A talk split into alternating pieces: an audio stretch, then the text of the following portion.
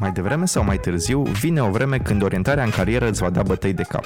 Și fiindcă vrem să-ți facem zilele mai ușoare, îți aducem podcastul Liga AC Talks, unde oameni care au de-a face cu tehnologia mai mult decât un simplu scroll pe Facebook îți vor povesti deschis despre experiențele lor și poate te vor ajuta cu câteva tips and tricks. Acest podcast este realizat de către Liga AC cu sprijinul Direcției Județene pentru Sport și Tineret Timiș. În acest episod al podcastului nostru vom scoate la lumină câteva dintre cele mai relevante aspecte ale activității de freelancer. Lucian Daniliuc a început să lucreze ca freelancer imediat după finalizarea facultății. A fost angajat de-a lungul anilor în câteva companii de IT, acumulând experiență în toate aspectele ce țin de managementul unui proiect software. În prezent administrează propriul său startup, numit Monetive, și este contractat în continuare ca freelancer.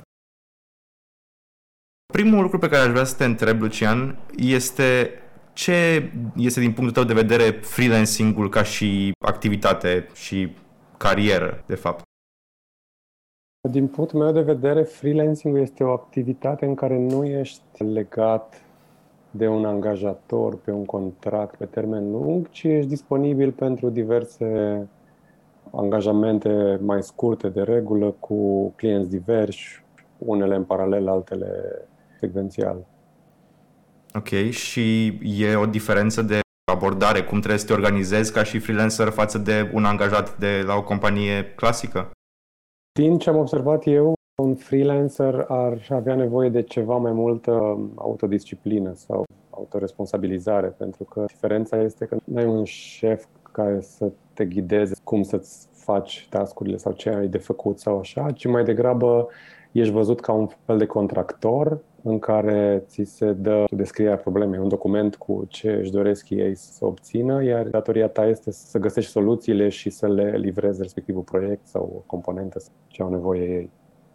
Deci cumva mai degrabă le aduci direct soluția la bun sfârșit și nu au treabă cu tine și să te trăinuiască, nu te ajută neapărat să exact, te dezvolți exact. sau să crești în funcție, în nivel și așa mai departe. Exact, exact. N-au niciun fel de inițiativă în direcția asta. Adică nu te văd ca o carieră pe care poți să o faci la respectiva companie, ci doar au nevoie de un proiect și tu ești omul care poate să facă asta și te contractează pentru treaba respectivă. Și doar companiile contractează freelancer sau și persoanele fizice sau pur și simplu oameni care își doresc să aibă un produs pe care să-l livreze pe piață? Am întâlnit și startup-uri care contractează freelancer pentru că nu au aptitudinile în respectiva echipă și atunci apelează la un interes cu experiență în respectivul domeniu pentru a le furniza o direcție, un proiect, o soluție. Dar mai puțin persoane fizice. Deci aș zice că cea mai apropiată formă de o persoană fizică este dacă e un grup de oameni care vor să facă un startup și atunci contractează un freelancer sau mai mulți. Am înțeles. Deci oricum trebuie să existe o formă de organizare juridică. În general, da. În general, mm-hmm. da. Și atunci pentru partea asta altă, pentru persoana care își dorește să fie freelancer, care e implicația juridică și fiscală?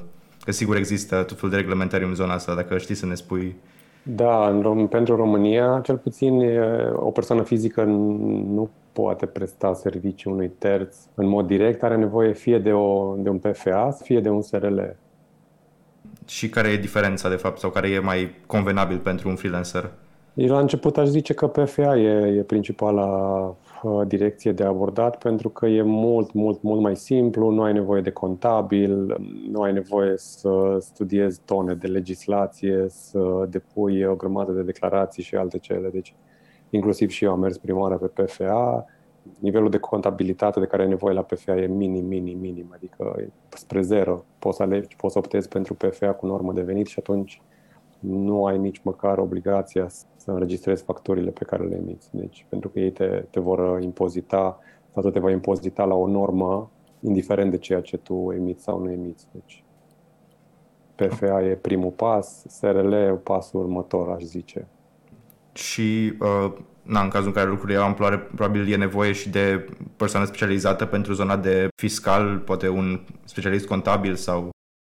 Pentru PFA, cred că și comunitatea este, este suficientă în primă fază, pentru că lucrurile nu sunt așa complicate, respectiv Da, înregistrarea depinde acum de la, de la județ la județ sau uh, depui niște acte, îți obții respectivul certificat și mai departe ai de achitat uh, impozitul trimestrial și de, iar partea cu facturi chiar e, e super, super simplă. Adică cred că există suficiente resurse online cât să nu fie nevoie să apelezi la un, la un specialist în, în contabilitate pentru partea de PFA.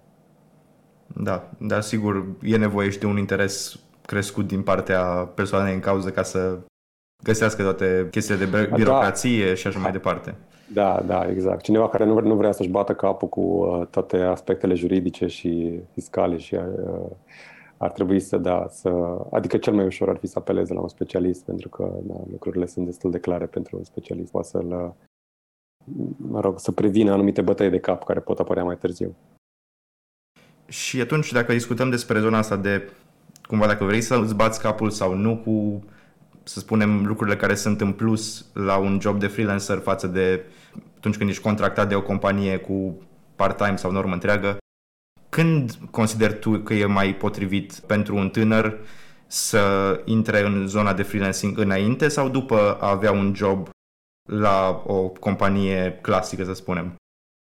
Eu am încercat și înainte și după, dar după, după ani și ani de experiență aș zice că prima oară ar fi util să fie angajat la o companie, pentru că acolo înveți, cum să zic, la, la prima mână cum funcționează o companie, ce departamente sunt, cu care interacțiunea între colegi, care e, nu știu, interacțiunea între manager și angajat, cam ce, efectiv, cum funcționează o firmă, aia înveți doar acolo și ți-e mult mai ușor după, după aceea, ca freelancer, să, să știi cum să tratezi anumite situații, să știi cum să abordezi anumite firme. E mai ușor să te vinzi ca și freelancer unui, unei firme care caută uh, contractori, caută freelanceri.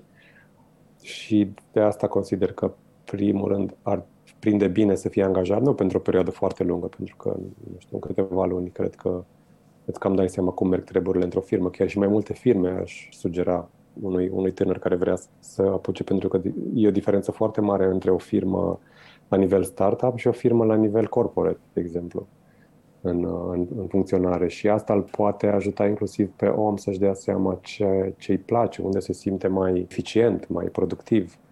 Pentru că și freelancing-ul se poate face în ambele companii. Adică eu am făcut freelancing și pentru startup, am făcut freelancing și pentru corporații. Și e o diferență foarte mare, inclusiv ca freelancer între, între cele două. Deci cumva sugestia ar fi să intre cumva în uh, formula în care funcționează da, da, și da, apoi da, să așa fure cumva și meserie din, spre, din uh, exact. acele contexte.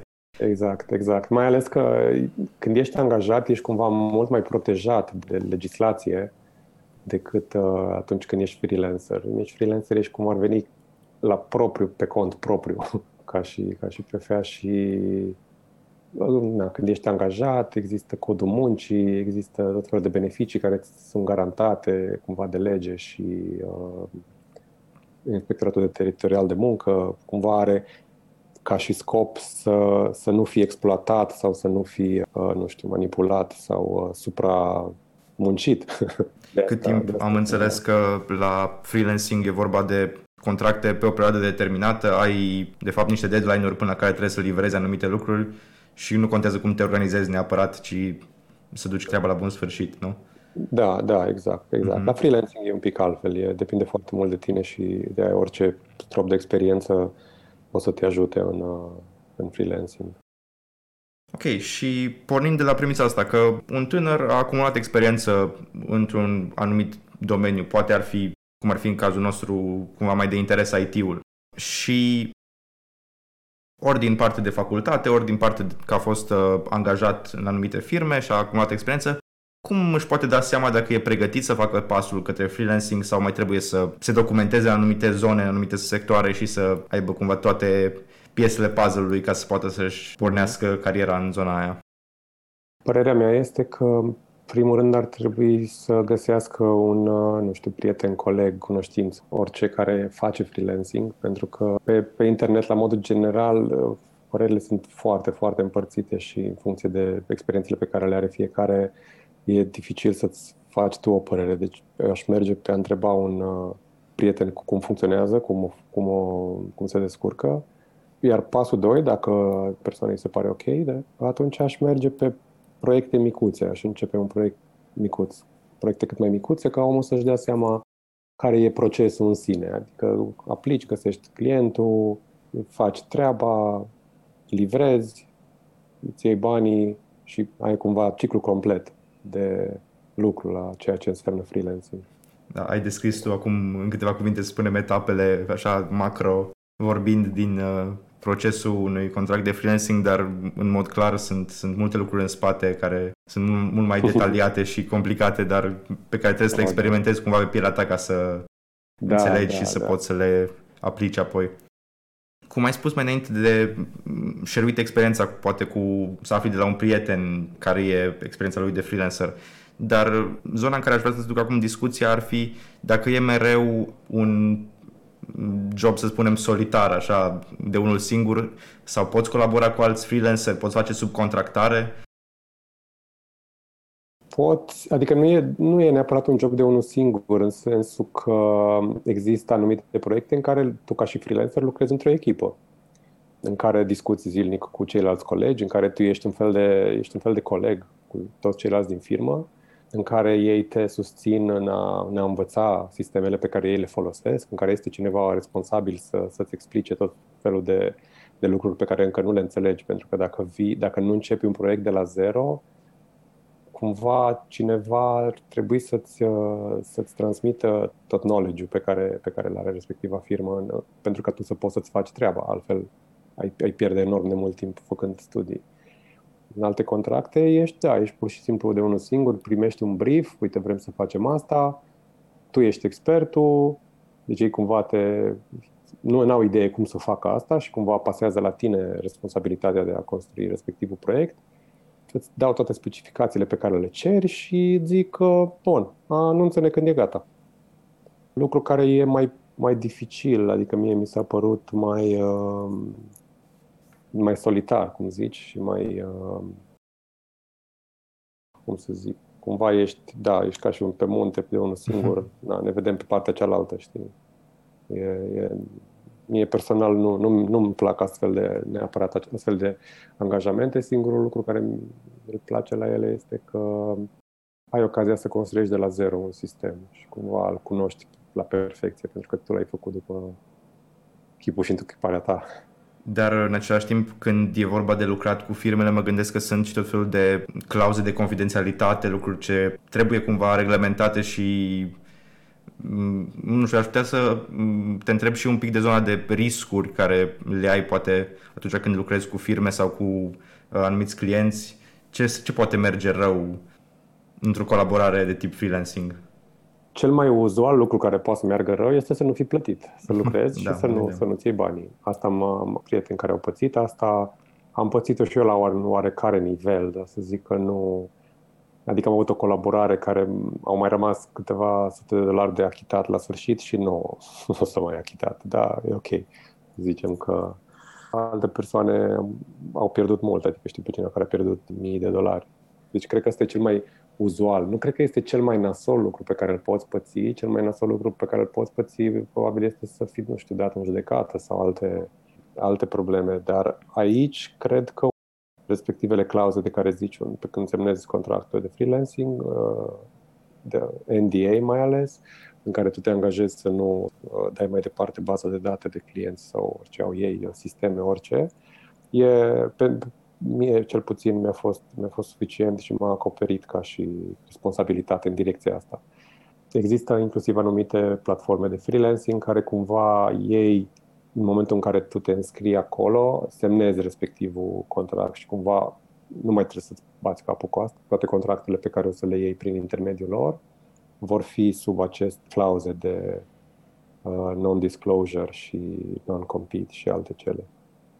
Deci, cumva, dacă, dacă tu vei lucra ca freelancer cu un anumit contractor direct, tu între tine și el, atunci cumva ești mai expus decât dacă mergi printr-o platformă care s-a lovit de toate problemele astea și cumva au, au deja procesele puse ca să prevină astfel de probleme. Foarte uh, interesant că ai adus și în discuție, chiar voiam să, să sugerez partea de platforme și de fapt de unde îți aduci clienții cel mai simplu sau care e diferența dintre a merge pe poate recomandări de la om la om, cumva din gură în gură să ți se ducă vestea că faci freelancing și că poate lumea să te contracteze sau să accesezi platformele de genul ăsta. Care e diferența între cele două abordări și cum sugerezi la început să încerce tinerii să înceapă cu partea asta și mai pe parcurs cum uh, se desfășoară? Cel mai simplu e, cum zici tu, din, din, uh, din vorbă în vorbă. Uh, eu așa am început și eu. Uh, lumea, prietenii știau cu ce mă ocup, că, nu știu, fac site-uri sau fac programe și odată la, nu știu, la câteva luni apărea cineva care am nevoie de un site, stai că știu pe cutare, hai să vorbesc cu el. Deci, cumva, pentru început, am, am reușit mult mai ușor să obțin astfel de contracte din vorbă în vorbă decât prin orice platformă. Mie mi se pare o bună cale de a începe. Ma pentru asta de, ține de, de omul, de fiecare să, să se promoveze într-un oarecare fel, lumea să știe ce, cu ce se ocupă omul și că e, e deschis în a, în a construi uh, proiecte, site-uri, servicii, aplicații, dacă e designer, na, design, uh, ilustrații, orice pentru, pentru cei ce au nevoie. Pentru că fiind o lume destul de conectată, sunt șanse destul de mari ca un prieten sau unui coleg de unui prieten sau cineva să aibă nevoie de, de ceva ce un freelancer ar putea face. Deci un, un, un bun început. Și al doilea aspect e că comunicarea e mai ușoară, pentru că dacă e cineva local sau cineva care te cunoaște sau prieten al cuiva care te cunoaște, deci ai cumva, ești mult mai aproape de respectivul om, va fi mai ușor de comunicat, dacă nu ți iese să nu te descurci și nu va fi așa de grav ca și un, un terț dintr-o altă țară care el vrea livrat în data de exact ce a cerut. Deci un, bon, un mod foarte bun de începe. Mai departe, după ce ai, uh, ai trecut de etapa asta sau cumva vrei să ieși mai departe, uh, există respectivele platforme. Respectivele platforme au avantajul că au clienții acolo, deci respectiv clienții știu că au, au nevoie de ceva, se duc pe platforma aia și acolo găsesc toți freelancerii de care ar putea avea nevoie Dezavantajul este că există și concurență. Ceea ce va face pentru cineva care nu are experiență sau nu are încă un portofoliu lucrurile puțin mai, mai dificile. De asta și prim, primele proiecte pe care un freelancer le face sunt cumva și piatra de, de temelie a portofoliului pe care și-l, și-l construiește, pentru că atunci când, când uh, ești în respectivele platforme, ai nevoie, ai un oarecare profil, un portofoliu, cumva o clienții care, care te pot contracta vor să vadă ce ai mai făcut ca să-și dea seama dacă ești omul potrivit ca să le faci proiectul lor. Ulterior, eu acum aș zice, nu știu, după ce ești deja în regulă și în respectivele platforme, cumva mai degrabă pe platforme vei lucra sau freelancerii vor lucra, pentru că cumva pe măsură ce cap, capeți experiență, ți mult mai ușor să, să lucrezi prin, prin intermediul unei platforme care are, din nou, toate procesele puse cap la cap. Multe din ele au și protecție legate de plăți, legate de acte, legate de NDA, legate de tot și cumva ți, îți vine mai la, mai la îndemână să lucrezi pentru o platformă, ai acces la mai mulți clienți și da, pe măsură ce devii mai bun și mai bun și mai cunoscut, uh, găsești clienți din ce în ce mai ușor. Ești în față în uh, respectivele platforme unde concurența poate fi foarte mare. Dar în același timp, uh, cum ai spus, poate că acolo sunt lucrurile mai reglementate, cumva uh, știi că te-ai înscris în ceva anume și lucrurile nu mai diferă așa de mult de la caz la caz, plus de faptul că poți să ai o constanță mai mare mm, în clientelă, să spunem, adică nu o să vină propunere din acestea volatile din când în când de la prieteni, de la cunoscuți uh-huh, uh-huh. și mai degrabă o faci tu, să spunem, proactiv, mai cauți și tu uh, proiect în care să te implici sau ele vin către tine, dar e o chestie mai constantă și poate în momentul când încerci să începi să te bazezi pe partea asta ca și sursă principală de venit, probabil e mai uh, facil cumva, nu? Da, da, da, așa este. Este e, cumva vei ca principalul ta, principala ta sursă de venit să fie din freelancing, mai mult sens să colaborezi foarte mult, să colaborezi mai mult cu platformele de freelancing, pentru că îți oferă stabilitatea asta. care e, da, e cu ghilimelele de rigoare când vine vorba de freelancing. Și ai menționat uh, și relația cu clienții, cumva partea de comunicare. Mă gândesc că aici e total invers față de, să spunem, ușurința platformelor duce cumva și la o îngreunare poate a comunicării sau ai o percepție diferită? Duce la o îngreunare în sensul că trebuie să te, să te vinzi mult mai bine, respectiv să, pentru că poți fi foarte mulți freelancer care aplică la un anumit proiect și cumva tu trebuie să-i convingi pe, pe, să convingi pe client că tu ești persoana potrivită. Asta înseamnă cumva trebuie să ai aptitudini de, de vânzări într-o oarecare mică măsură, pentru că dacă tu ești un geniu și nu știi să te, să te prezinți, să te, să te vinzi, uh, nu vei avea proiecte. Deci cumva ai nevoie de o paletă mai largă de aptitudini atunci când ești freelancer decât când ești uh, un simplu angajat. Și atunci, ok, asta e partea de început pentru a găsi proiectele, dar ulterior când ai fost contractat deja de cineva pentru o plat- de pe o platformă de freelancing, cum este procesul de comunicare hai să nu discutăm doar de ce înseamnă pe platforme, dar cum te adaptezi la cerințele și nevoile unui client și cum duci până la urmă la capăt un proiect de la zero? De regulă, fiecare client are o metodă preferată de a comunica. Deci, nu știu, că e Skype, că e Slack, că e telefon, că e e-mail. Și cumva e de datoria ta să, să te adaptezi la respectiva, respectivul canal de comunicare. Pentru că tu ca și contract, ca și freelancer va fi mai dificil să-l convingi pe om să folosească uh, Slack dacă el toată viața a folosit Zoom și uh, nu Zoom, Skype și e-mail. Uh, dar din momentul în care ai prins contractul, comunicarea cumva devine, ieși de pe platformă și cumva e între tine și client. Și aici, din nou, aptitudinile tale de comunicare vor uh, contribui sau vor dăuna la succesul uh, proiectului. Și nu-mi dau seama, uh, mă gândesc că există și multe puncte specifice din zona tehnică, mai ales pe care un angajat normal poate nu le stăpânește, fiindcă nu are nevoie să o facă. Iar în momentul când devii freelancer, nu știu, mă gândesc specific la zone de integrare, de a pune produsul pe piață, lucruri care poate dacă ești în, în uh, dezvoltarea software propriu-zisă nu le uh, deții ca și cunoștințe din start. Care sunt punctele astea mai sensibile unde ar trebui oamenii să își dezvolte atitudini pe care normal nu le au într-o companie normală când lucrează pe un uh, job full-time? Ce aș sugera este ca fiecare să încerce să, să studieze cât mai multe platforme, pentru că oricum nu le voi, nimeni nu le va epuiza pe toate. Proiectele sunt foarte, foarte diversificate și cerințele clienților sunt foarte diversificate. E aproape imposibil să, să fii un om care poate să se apuce de orice proiect. Iar ca și lucruri mai specifice, Desigur, anumite, anumite proiecte vor, vor implica, de exemplu, tu să dezvolți un anumit, uh, un anumit software sau uh, o aplicație și să o și, cum ar veni, pui în producție. Dar nu e totdeauna necesar sau uh, de asta zic, cumva profilul tău ar trebui să reflecte lucrurile la care, nu știu, care te pasionează sau la care, în care ai experiență, dar n-am întâlnit un proiect în care să fiu nu știu, descalificat sau uh, apreciat pentru că am știut să fac ceva complet diferit de ce, cunoștințele mele de bază, de, nu știu, de dezvoltare de software, să zicem. M-au ajutat, m-au ajutat în a depista probleme mai ușor, m-au ajutat în a, nu știu, a rezolva anumite situații sau a găsi soluții mai, mai, mai, mai scalabile, să zicem, pentru că având cunoștințe de, de administrare de servere le aveam. Dar n-am simțit că, vai ce bine că am învățat uh, Ubuntu.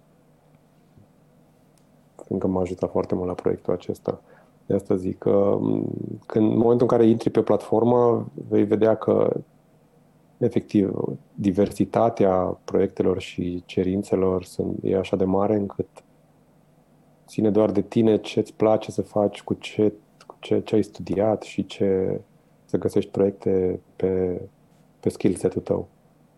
Deci cumva uh, sugestia ta e să fii destul de sincer cu tine cu lucrurile pe care le stăpânești și la care te pricepi și îți și plac și în același timp să găsești din lucrurile astea o nișă din ce se caută de fapt pe platformele respective și apoi la fel să fii onest în momentul când aplici pentru ele ca să nu fie poate prea uh, complexă munca sau în același exact, timp poate exact. nici în direcția cealaltă să nu te subestimezi. Subestimezi, exact. Să mm. iei proiecte prea mici când timp, nu știu, tu deja ai uh, oarecare inerție și, o, uh-huh. și munci cu proiecte mai mari și așa mai departe. Exact, exact. Cumva că trebuie să crești împreună cu platformă, adică la început vei lua proiecte mai simpluțe, pe măsura cunoștințelor tale, vei vedea ce îți place mai mult, vei mai învăța lucruri pe parcurs și pe măsură ce crești vei prinde, vei, vei lua proiecte mai, mai complexe. Pur și simplu e, un, e o călătorie. E o carieră, poate să devină o carieră foarte frumoasă. Da, și vorbind despre carieră, cred că majoritatea lumii când se gândește la termenul acesta are și în cap partea de succes, de cum îndeplinești practic obiectivul din spatele acelei cariere și uh, aș vrea în, în partea asta de discuție să ne referim puțin la care e cererea de fapt de freelancer pe piața locală, națională, mondială, dacă e suprasaturată piața și cum poți reuși să ieși cumva mai sus decât restul. Pe piața locală cumva întotdeauna, adică tot ce înseamnă piața locală probabil nu e pe nicio platformă. Să, nu știu, cineva care și-a deschis un magazin și vrea un shop online sau vrea o aplicație sau vrea un site. De aia și cumva cel mai la îndemână de accesat, mai ales la început. Acum, pe, pe piața, nu știu, națională, mondială, fiind, fiind foarte multe, foarte, foarte multe proiecte, cererea e destul de mare, dar și numărul de freelanceri e din ce în ce mai mare, e, e crescător.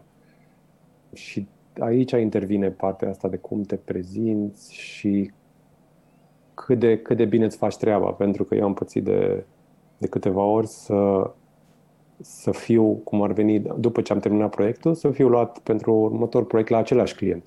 Și încă un proiect la același client, și încă un proiect. Deci cumva e foarte în avantajul tău să, să-ți faci treaba foarte bine și clientul să fie foarte mulțumit de ceea ce ai făcut, pentru că îți va da de lucru în continuare. Fiindcă oricine are nevoie de un proiect, e foarte probabil să mai aibă nevoie. Și atunci, din moment ce a construit deja o relație cu tine, ca și freelancing, chiar dacă s-a încheiat și tu ai făcut proiectul și ai livrat și ai încasat banii, e mult mai ușor să te întrebe după, nu știu, câteva luni, hei, mai am un proiect, nu vrei să, cum ești, ești liber, vrei să vorbim? Deci cam, cam asta e, cumva o combinație între a oferi servicii de calitate și a genera soluții de calitate, a fi serios și a te prezenta, a te vinde cât mai, cât mai bine ca să prinzi clienții noi care nu te cunosc și care nu știu cine ești și da, să afle. Și atunci te-ai referit și la zona de cumva follow-up. Mă gândesc că poate unele proiecte îți necesită atenția poate și ulterior încheierii contractului. E nevoie să mai intervii, poate să rezolvi niște lucruri sau să înveți alți oameni cum să-l folosească sau să-l dezvolte mai departe. Există și zona asta? Există, da. Um, e din nou de datoria freelancerului, dacă construiește un proiect pentru cineva, să-i se ofere o oarecare garanție, respectiv dacă există un, uh, nu știu, dacă apar baguri sau așa, să-l, uh, omul să stea liniștit că, bă, dacă există un bug, o să, o să ți le repar. De exemplu, eu am, uh, am colaborat cu cineva de partea cealaltă, eu căutând un freelancer, care mi-a făcut un proiect și acum 2 ani și orice bug am descoperit în 2 ani de zile le-a reparat fără niciun fel de problemă. Orice dezvoltări ulterioare au fost contra cost. I-am zis, uite, mai aș avea nevoie de acest lucru. Cât m-ar costa? Păi te costă atâta. Ok, în regulă, hai să facem și pe asta. Deci ține de cât de bine e comunicat de la, de la început, la început, de la începutul proiectului. Un, un freelancer ar trebui să, să nu plece de la premiza că clientul știe foarte bine exact cum funcționează proiectul, ce o să urmeze tot, pentru că foarte mulți sunt la început, vrem un site. Și cumva să le zic, acestea sunt costurile, o să vă coste domeniul, o să vă coste asta, mai este mentenanță, e posibil să apară probleme, dacă aveți nevoie de dezvoltare, va costa atâta sau aproximativ atâta sau discutăm atunci, dar cumva clientul să fie în cunoștință de cauză. Cu cât clientul e mai în cunoștință de cauză, cu cu atât va fi, va fi mai liniștit și va apela cu mai mare încredere la tine. Deci este foarte importantă și imaginea acum pe care o lași și cum uh, te percepe prin prisma întregii uh, interacțiuni cu tine ca și prestator de servicii, să spunem. Da, da, da. El, da, clientul te consideră, tu ești expert, ok, vreau acest proiect, vreau o aplicație de mobil. Habar n-are, nu știe cu ce se mănâncă, nu știe încă foarte bine cum o să arate sau are o idee cum o să arate, dar e de datorie a freelancerului să-i zică, ok, aplicație cu tare, așa, așa, așa, atâta costă, procesul de, nu știu, introducere în App Store, în Play Store, în whatever store, uh, durează, costă, eventualele probleme care pot apărea. Deci cu cât, cu cât îi aduce clientului mai multă claritate, cu atât clientul va avea încredere mai mare în uh, respectivul freelancer. Am înțeles. Și cumva ca să aducem spre, spre final discuția noastră de astăzi, aș vrea să te mai întreb care este părerea ta despre uh, modul în care pandemia și contextul actual a modificat cumva oportunitățile de freelancing, dar și tot contextul de, uh, uh-huh. de cum ei ca și angajați, ca și oameni care lucrează pe anumite segmente trebuie să-și desfășoare activitatea diferit. Da, păi, pandemia a, cred că a contribuit într-un fel pozitiv, în sensul că mulți angajați, chiar, chiar și, să presupunem, în companii care nu au avut de suferit uh, în mod direct, pentru că la cele e foarte clar că lucrurile au, au denaturat rapid. Dar vorbim de alte, alte industrii. Oamenii lucrând de acasă au cumva prins gustul a ceea ce înseamnă să fii freelancer, respectiv să nu trebuiască să mergi la un birou, să, să poți să-ți faci proiectul și să ai colegi și să lucrezi liniștit de acasă sau din, chiar dintr-o cafenea sau de oriunde.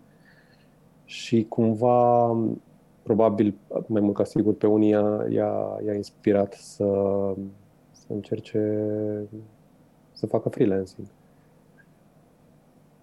Da, în mod clar asta era cumva întrebarea și dacă a fost un efect pozitiv sau negativ. Probabil în anumite caracteristici pozitiv, în altele negativ, dar în mod clar contextul e diferit și probabil, cum ai spus și tu, e și un imbold în plus pentru a da, porni da, în zona da. asta. Termenul de freelancing acum nu mai e cumva, sună mercenar sau era mai hmm. mult, dar uh, eu, părerea mea este că tinde să meargă către remote work pentru că în momentul în care faci freelancing și iei un proiect și clientul e mulțumit de tine și te ia la încă un proiect și încă un proiect, se transformă într-un fel de contract de remote work mai mult. Practic tu ești, ai, ai o grămadă de knowledge, cunoști toată lumea din respectiva firmă, doar că lucrezi dintr-o altă locație. Și cumva pandemia a, a, a extins, a accentuat această, nu știu, această direcție și părerea mea este că cumva se merge în direcția asta la nivel global uh, cu sau fără pandemie, respectiv fiecare să lucreze de oriunde pentru orice companie se simte confortabil sau își dorește sau și invers, clienții au, ajung la talente mult mai ușor prin intermediul uh, lucrurilor la distanță. De asta zic că între freelancing și remote work e o linie, linie foarte fină care se cam, uh, se cam mișcă, se cam mhm. șterge, mm-hmm. se cam duce. Deci uh, simți cumva o tendință, poate a companiilor, înspre a nu mai avea angajați pe perioadă lungă, ci pur și simplu să angajeze freelancer și să da. aibă echipe de freelancer, efectiv. Da, da, da, da, da, da, da. Da, mie mi se, și din, din, punct, din perspectiva companiilor e mai avantajos pentru că cumva nu mai sunt sub incidența legislației uh, angajatului normal, standard, codul lui muncii, de exemplu, și cumva toate situațiile sunt mult mai ușor de parvenit de administrat din perspectiva lor. Ei nu sunt obligați să dea concediu medical, concediu de odihnă, adică totul depinde de cum, de cum e negociat fiecare contract. Și cumva pentru ei, e un, din punct de vedere juridic, simplifică enorm de mult lucrurile. Totodată le simplifică foarte mult, odată au acces la o plajă mult mai mare de, de oameni. Da, dezavantajul este că omul nu e lângă tine, adică nu poți să stai să-i sufli în ceafă sau nu poți să-l controlezi ce face sau... Deci, cumva, riscul este să, să, să dea de oameni care nu sunt suficient de responsabili. Da, dar în zona aia clar îi acoperă partea contractuală. Mă gândesc că asta da, e Da, și da, ideea. cumva își dau ei seama destul de repede, să uh-huh. îți dai seama. Deci e, e cumva avantaj de ambele părți și omul are mult mai mare libertate să, să lucreze de oriunde se, să se organizeze cum, cum îi pică și lui bine și conform stilului lui de viață și clienților care angajează că le simplifică foarte mult tot ce înseamnă partea juridică, angajare, taxe, fiscal, fiscalizare și așa mai departe. E, e, de, asta, de asta și cred că va, va prinde din ce în ce mai multă amploare. Am înțeles. Vreau să-ți mulțumesc foarte mult, Lucian, pentru că ai acceptat invitația noastră și ai participat la discuția noastră de astăzi. Mie personal mi s-a părut uh, foarte constructivă și interesantă și sper că la fel o să li se pare și ascultătorilor noștri. Și sperăm și o să urmărim în continuare activitatea ta și sper să mai avem colaborări de diferite feluri. Mulțumesc și eu pentru invitație, a fost o onoare și sper că am fost uh, suficient de clar și de, cum să zic, să inspir ceea ce oamenii au nevoie ca să aibă curajul să încerce. Cu siguranță. Mulțumim tare mult!